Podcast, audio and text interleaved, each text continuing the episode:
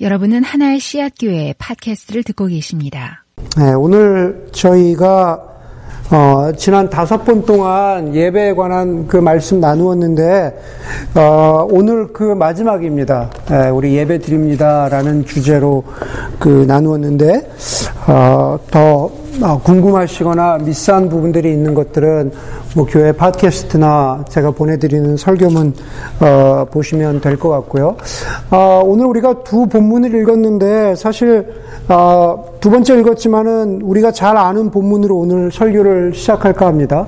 로마서 12장 1절입니다. 우리 지자매가 읽었는데 다시 한번 읽자면, 형제자매 여러분, 그러므로 나는 하나님의 자비하심을 힘입어 여러분에게 권합니다. 여러분의 몸을 하나님께서 기뻐하실 거룩한 산 제물로 드리십시오. 이것이 여러분이 드릴 합당한 예배입니다. 라고 그렇게 말합니다. 우리 뭐 이걸로 많이 설교도 들었고 사실은 많이 성경 공부도 한 그러한 구절로 여러분이 알 겁니다. 아마 성경 공부를 좀 하셨다는 분들은 12장 1절에 시작하는 therefore, 그러므로에 대해서도 아마 많이 들어보셨을 겁니다. 우리가 그렇게 흔히 그렇게 얘기하죠. 성경에서 가장 유명한 그러므로, therefore가 있다면 바로 이것일 것이다. 예. 그러므로라고 이야기하죠. 사실은 여기에 나오는 그러므로는 로마서 1장에서 11장까지 전체를 요약하는 한 단어로서의 그러므로죠. 로마서 1장에서 11장까지를 보면은 하나님의 복음이 설명되어 있는데, 그래서 그러므로는 하나님의 복음이 이러함으로, 혹은 하나님께서 우리에게 이러한 일을 해 주셨으므로 라는 그런 뜻으로의 그러므로라는 거죠. 하나님의 복음이 이러함으로, 그렇죠? 하나님께서 우리에게 이러한 일을 해 주셨으므로 그렇게 말하는 거죠. 그것을 로마서 1장에서 11장을 우리가 다 이야기할 수는 없지만은, 그럼 하나님의 복음이 이러함으로, 혹은 하나님께서 이러한 일을 해 주셨으므로 라고 했을 때 딱 한 구절만 고르라면 그것이 무엇일까? 예, 그 바로 로마서 5장 8절입니다. 로마서 5장 8절에 보면은, 그러므로 우리가 아직 죄인 되었을 때 그리스도께서 우리를 죽으셨습니다. 이리하여 하나님께서는 우리들에 대한 자기의 사랑을 확인해 주셨습니다. 예, 그렇게 말하고 있죠. 우리가 죄인 되었을 때 하나님의 아들 예수 그리스도께서 우리를 위해서 죽으심으로 우리들에 대한 하나님의 사랑이 얼마나 큰지를 하나님이 보여주셨습니다. 확인해 주셨습니다. 그게 그러므로죠. 그게 하나님의 복음입니다. 그게 우리를 위해서 해주신 일입니다. 라는 뜻이라는 겁니다. 이제 공이 우리에게 넘어왔다라는 거죠. 로마서 12장에서 로마서 16장은 하나님이 우리에게 베풀어 주신 일, 하나님이 우리에게 베풀어 주신 은혜, 하나님이 우리에게 베풀어 주신 응답에 대한 우리 인간의 반응이라는 거죠. 그렇죠? 우리 인간의 반응입니다. 우리 인간의 반응을 딱 한 구절로 요약하자면 로마서 12장 1절이고, 그리고 그 딱 한 구절의 요약을 풀어서 설명한 게 로마서의 나머지 부분이라는 거죠. 로마서 12장부터 16장이라는 겁니다. 네. 형제자매 여러분, 그러므로 나는 하나님의 자비하심을, 하나님이 우리에게 해주신 일을, 하나님이 우리에게 베풀어 주신 복음을 힘입어 여러분에게 권합니다. 여러분의 몸을 하나님께서 기뻐하실 거룩한 산 제물로 드리십시오. 그것이 여러분이 드릴 합당한 예배입니다. 그렇게 말합니다. 여러분, 이번 주제인 예배와 연결해서 말씀드리자면, 우리가 예배를 통해서 하나님께서 우리에게 주신 은혜를 경험하고 기억한다면 이제 그 은혜를 조금이라도 누리는 사람의 삶에 대하여 강조하는 것이 12장 1절이라는 거죠. 우리가 예배를 드렸다면, 우리가 선데이에 예배를 이렇게 드렸다면, 그래서 우리는 어떻게 살아야 합니까? 프란시스 셰퍼의 말대로 하면은 How should we then live죠. 그러면 우리는 어떻게 살 것인가 라는 겁니다. 어떤 신학자가 말하기를 그리스도인들에게 두 종류의 그리스도인이 있다고 했습니다. 심미적인 그리스도인, aesthetic Christian이죠. 심미적인 그리스도인, 에스테릭한 크리스천이 있고 윤리적인 그리스도인이 있다고 그랬습니다. ethical 크리스천이 있다고 그랬습니다. 심미적인 그리스도인이라는 것은 말 그대로 심미적, 에스테릭하다라고 하는 그 단어 속에 있는 것처럼 그냥 미적인 아름다움, 고상함을 추구하는 그리스도인이라는 뜻입니다. 찬양이 적절하고 예배 분위기가 아름답고 고상하고 품격 있는 설교가 있고, 그렇죠? 고상하고 품격 있는 친교가 있다면 그냥 그것으로 만족하는 심미적인 그리스도인이라는 거죠.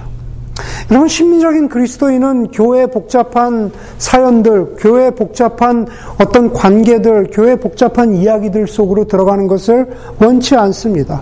교회 공동체를 섬기는 것도 심미적인 나의 취향과는 맞지 않기 때문에 그냥 뭐 교회 속을 알면 복잡하지 뭐, 그냥 예배나 잘 드리자, 그냥 그렇게 그냥 머무를 수 있는, 그냥 단적으로 얘기하자면 그런 사람이 심미적인 그리스도인이라는 거죠. 그렇지만 에티컬한 크리스천, 윤리적인 그리스도인은 좀 다릅니다.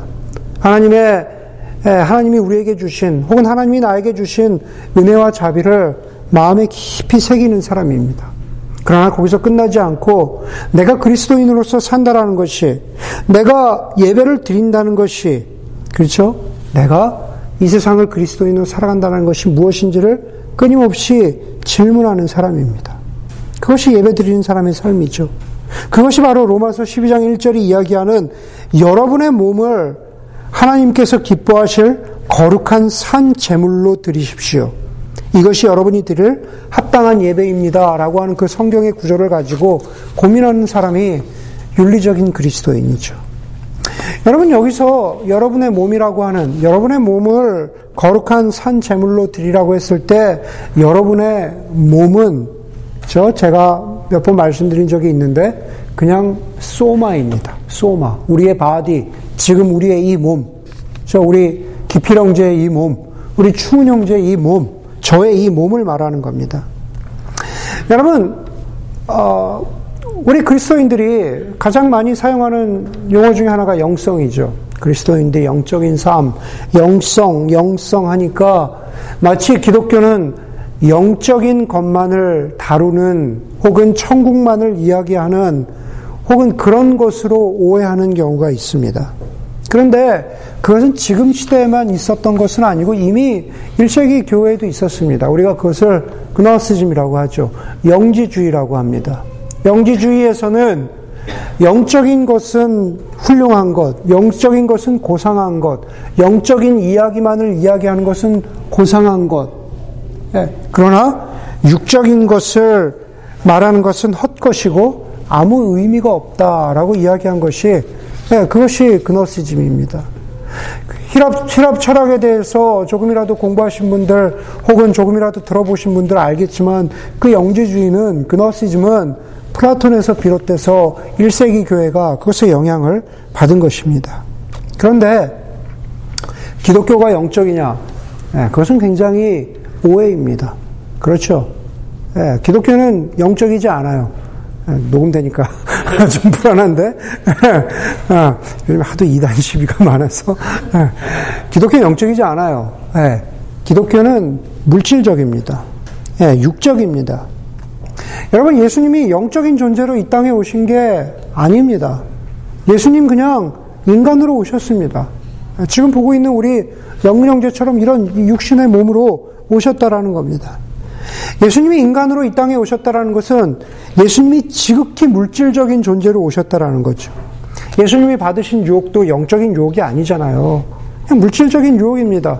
돌이 떡이 되게 하라, 높은 자리에 가서 앉아라, 우리가 지극히 볼 수 있는, 인간 세상 살아가면서 볼 수 있는 지극히 인간적인 유혹들이었다는 겁니다. 오병이어의 기적을 베풀어 주신 것, 병든 이들을 고쳐 주신 것, 그건 영적인 세계에서 벌어진 일 아닙니다. 그냥 물질적으로 내가 지금 아픈 것, 내가 지금 고통당하고 있는 것, 그것을 고쳐 주신 것이죠. 여러분, 기독교는 저 높은 영의 세계만을 다루는 것이 아니라 물질을 통해서 영혼에까지 이르는 거죠. 물질을 통해서 영원한 것이 무엇인지를 알아가게 되는 것, 그게 바로 기독교라는 겁니다. 여러분, 저 여러분들의 몸, 우리의 몸, 우리의 몸은 바로 물질입니다. 그런데 여러분의 몸을 거룩한 산 제물로 드리십시오. 여러분의 몸을 산 제물로 드릴 때 그것이 여러분이 드릴 합당한 예배라고 사도 바울이 그렇게 말하고 있습니다. 그것은 우리의 몸을, 우리의 존재를, 우리의 먹고 사는 일을, 우리의 가치관을, 우리의 생각하는 일을 거룩한 산 제물로 드리라는 것입니다. 거룩한 산 제물로 도대체 드린다는 게 무엇일까? 오늘 두 번째 본문인 창세기 4장이 거기에 대한 이야기를 사실 좀 해주고 있습니다.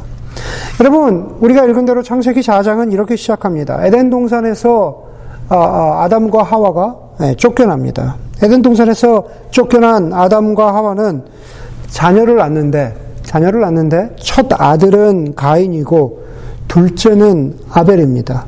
가인은 밭을 가는 농부이고 아벨은 양을 치는 목자입니다. 3절에 보니까 이렇게 말합니다. 가인과 아벨이 많이 큰 것 같아요. 성년이 된 것 같아요. 세월이 지난 후에 가인은 땅에서 거둔 곡식을 주님께 제물로 바쳤고 아벨은 양떼 가운데에서 맛배의 기름기를 바쳤다.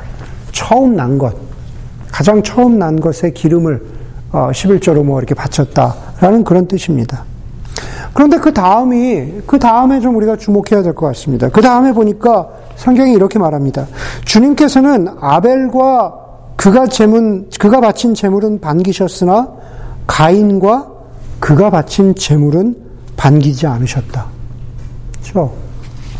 아주 고민되는 구절입니다. 왜 아벨이 바친 것은 받으셨고 가인이 바친 것은 반기지 않으셨을까?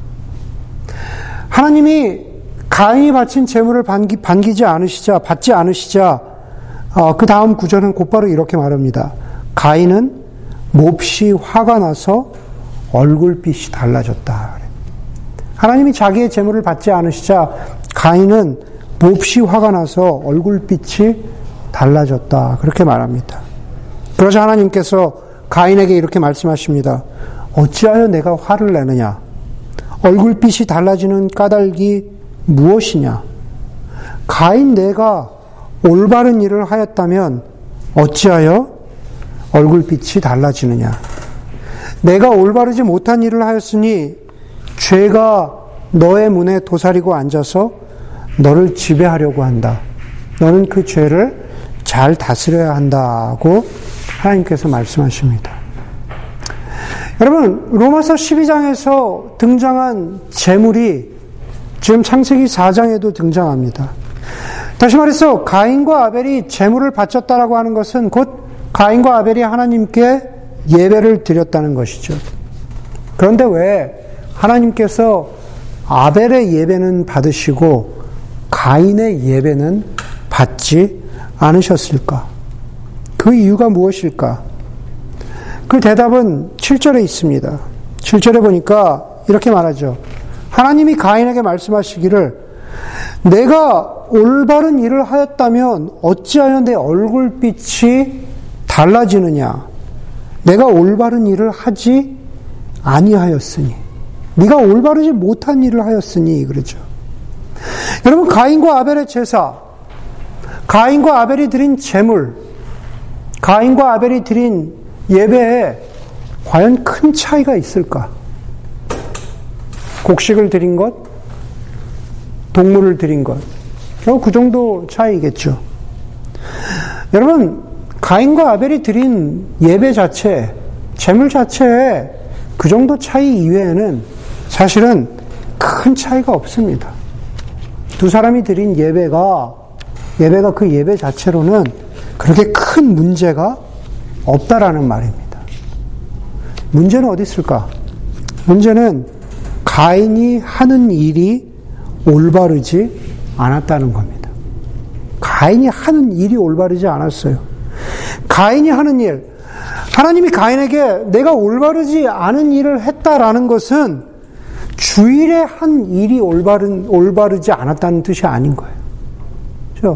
내가 예배 드린 것이 올바르지 않았다고 얘기하시는 게 아니다라는 말입니다. 가인이 하는 일은 그것이 무엇이었던지 간에 그것은 그냥 주중에, 요즘 식으로 얘기하면 평소에 하던 일, 그런데 그 일이 올바르지 않았다라는 뜻입니다. 하나님이, 가인이 제물을 드렸는데 하나님이 받지 않으셨다고 해서 가인의 얼굴빛이 달라졌잖아요. 그렇죠? 하나님이 자기의 제물을 받지 않으셨다고 가인의 얼굴빛이 달라진 게 아니라 원래 가인은 그런 사람이라는 겁니다. 원래 가인은 그런 사람이에요. 그 복수심으로 동생 아벨을 죽인 것이 아니라, 그렇죠? 자신의 예배를 받지 않으셨다고 화가 나서 동생 아벨을 죽인 것이 아니라 가인은 원래가 자신의 삶 가운데에서 누구라도 죽이고 누구라도 미워하고 자신의 것에 대해서 탐욕을 부리고 자기만을 생각하고 언제라도 그 얼굴빛이 아벨뿐만 아니라 언제라도 그 얼굴빛이 사람을 향해서 달라질 수 있는 그런 사람이었다라는 겁니다. 하나님이 가인의 예배를, 제물을 받지 않으신 이유는 바로 그런 뜻입니다. 그래서 하나님께서 가인에게 7절 뒷부분에 보니까 이렇게 말씀하시죠. 죄가 너의 문에 도사리고 앉아서 너를 지배하려고 한다. 너는 그 죄를 잘 다스려야 한다. 여러분, 가인을 지배하려고 하는 그 죄는, 가인이 지금 살았다면, 그렇죠? 가인이 지금 살았다면 가인이 주일에 예배 드리려고 예배당에 오는데 그 교회 문 앞에 앉아서 가인을 다스리는 죄가 아니다라는 겁니다.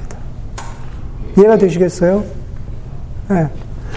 가인이 예배 드리러 오는데 그 문 앞에 앉아서 너 예배 드리면 안 돼, 너 예배당에 발길을 들여놓으면 안 돼, 그런 문 앞을 이야기하고 있는 게 아니다라는 거예요. 가인을 다스리려고 하는 죄는 주중에 가인의 삶 앞에, 주중에 가인이 발길을 들여놓는 바로 그 문 앞에, 그것이 어디이든, 가정이든, 그렇죠? 그것이 회사이건, 그것이 학교이건, 그것이 어디 우리가 가는 식당 앞이건, 네, 바로 그 문 앞에 앉아서, 그 문 앞에 앉아서 가인을 다스리려고 했다라는 거죠. 네. 여러분, 우리도 가인일 수 있다라는 겁니다. 주일에 저나 여러분, 저를 포함해서 저나 여러분, 주일에 우리가 주님께 드리는 제물은, 혹은 주일에 우리가 드리는 예배는 전혀 문제가 없습니다. 그렇죠? 주일의 모습만 봐서는 우리의 예배가 아벨의 예배일 수도 있습니다. 아벨의 제사일 수도 있고 아벨의 제물일 수 있습니다. 그러나 주님께서 우리에게 바라시는 것은 주일의 예배가 월요일의 예배로 이어지는 거죠. 주일의 제물이 월요일에도 똑같이 드리는 제물이 되는 겁니다. 그런 사람의 삶은 죄가 그 삶을 지배하는 것이 아니라 우리가 하나님으로부터 받은, 로마서 12장 1절에서 얘기하는 바로 그 그러므로에 담겨있는 하나님의 은혜와 사랑이 우리의 월요일의 삶을, 우리의 화요일의 삶을, 우리의 주중의 삶을 그렇게 지배하고 있다라는 거죠.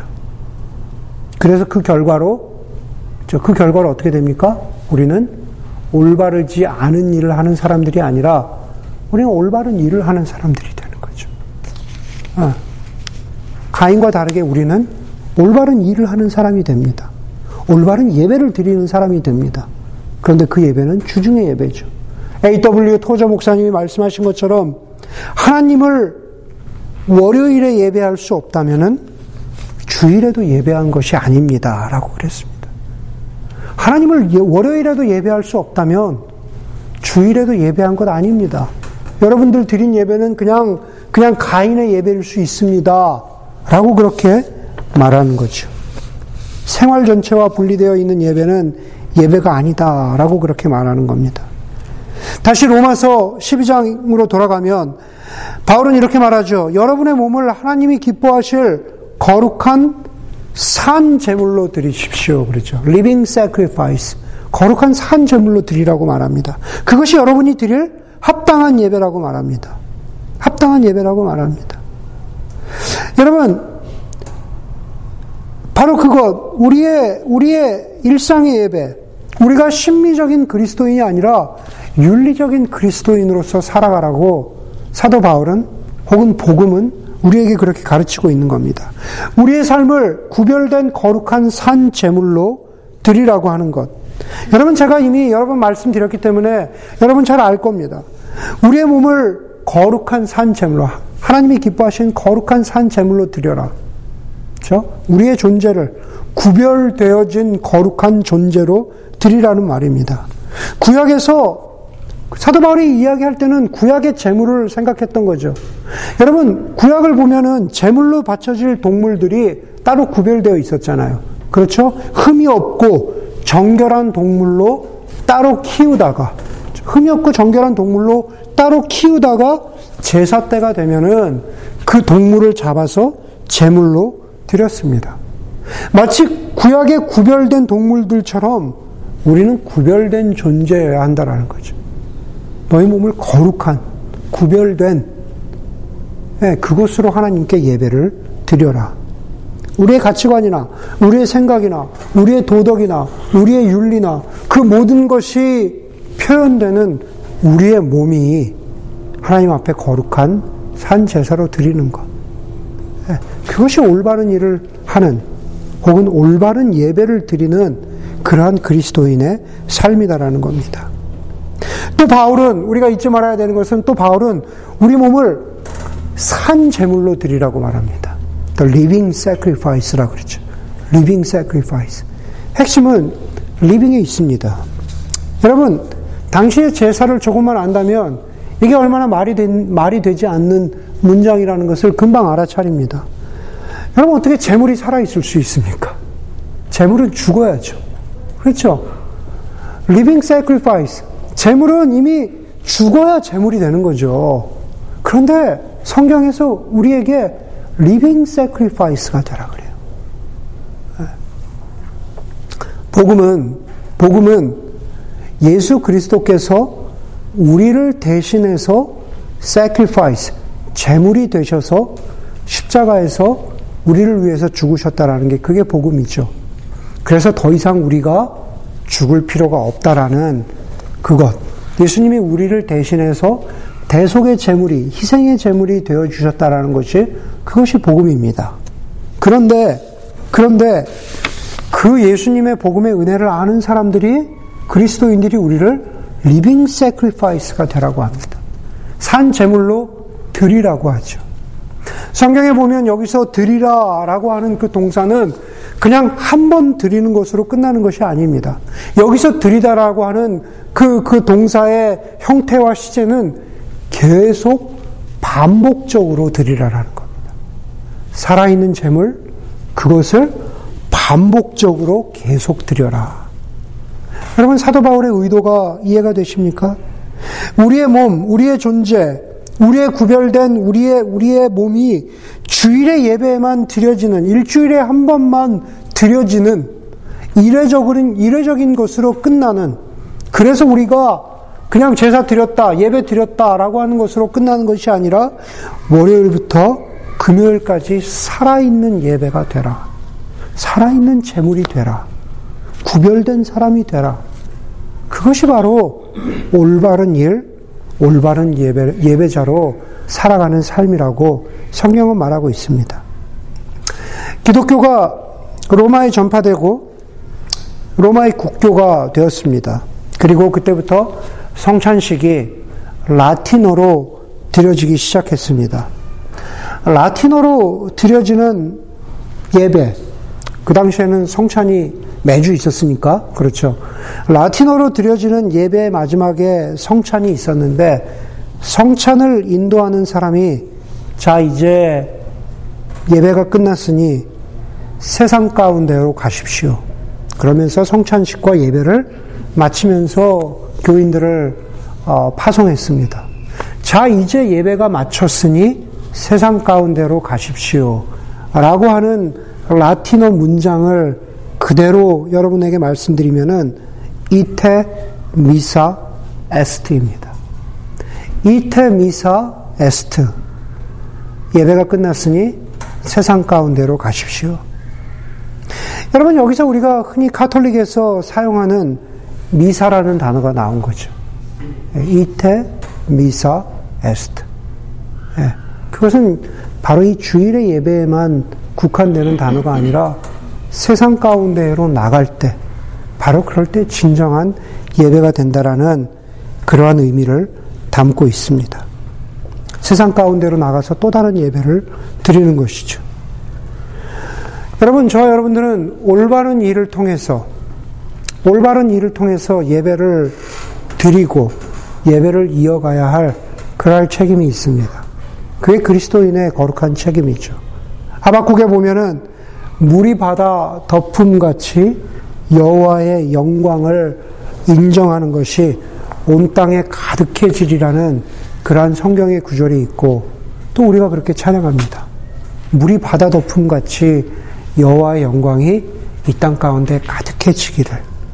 그런데 그것은 바로 이 주일의 예배를 가지고 일상의 예배로 나아가서 그곳에서 이테, 미사, 에스트를 실천하는 바로 저와 여러분 같은 그리스도인들이 있을 때 그것이 정말 진정한 아벨의 예배가 된다라는 것, 하나님이 받으시는 참 예배가 된다라는 것을 기억하는 저와 여러분들이 되기를 주의 이름으로 간절히 소원합니다. 예, 기도하겠습니다.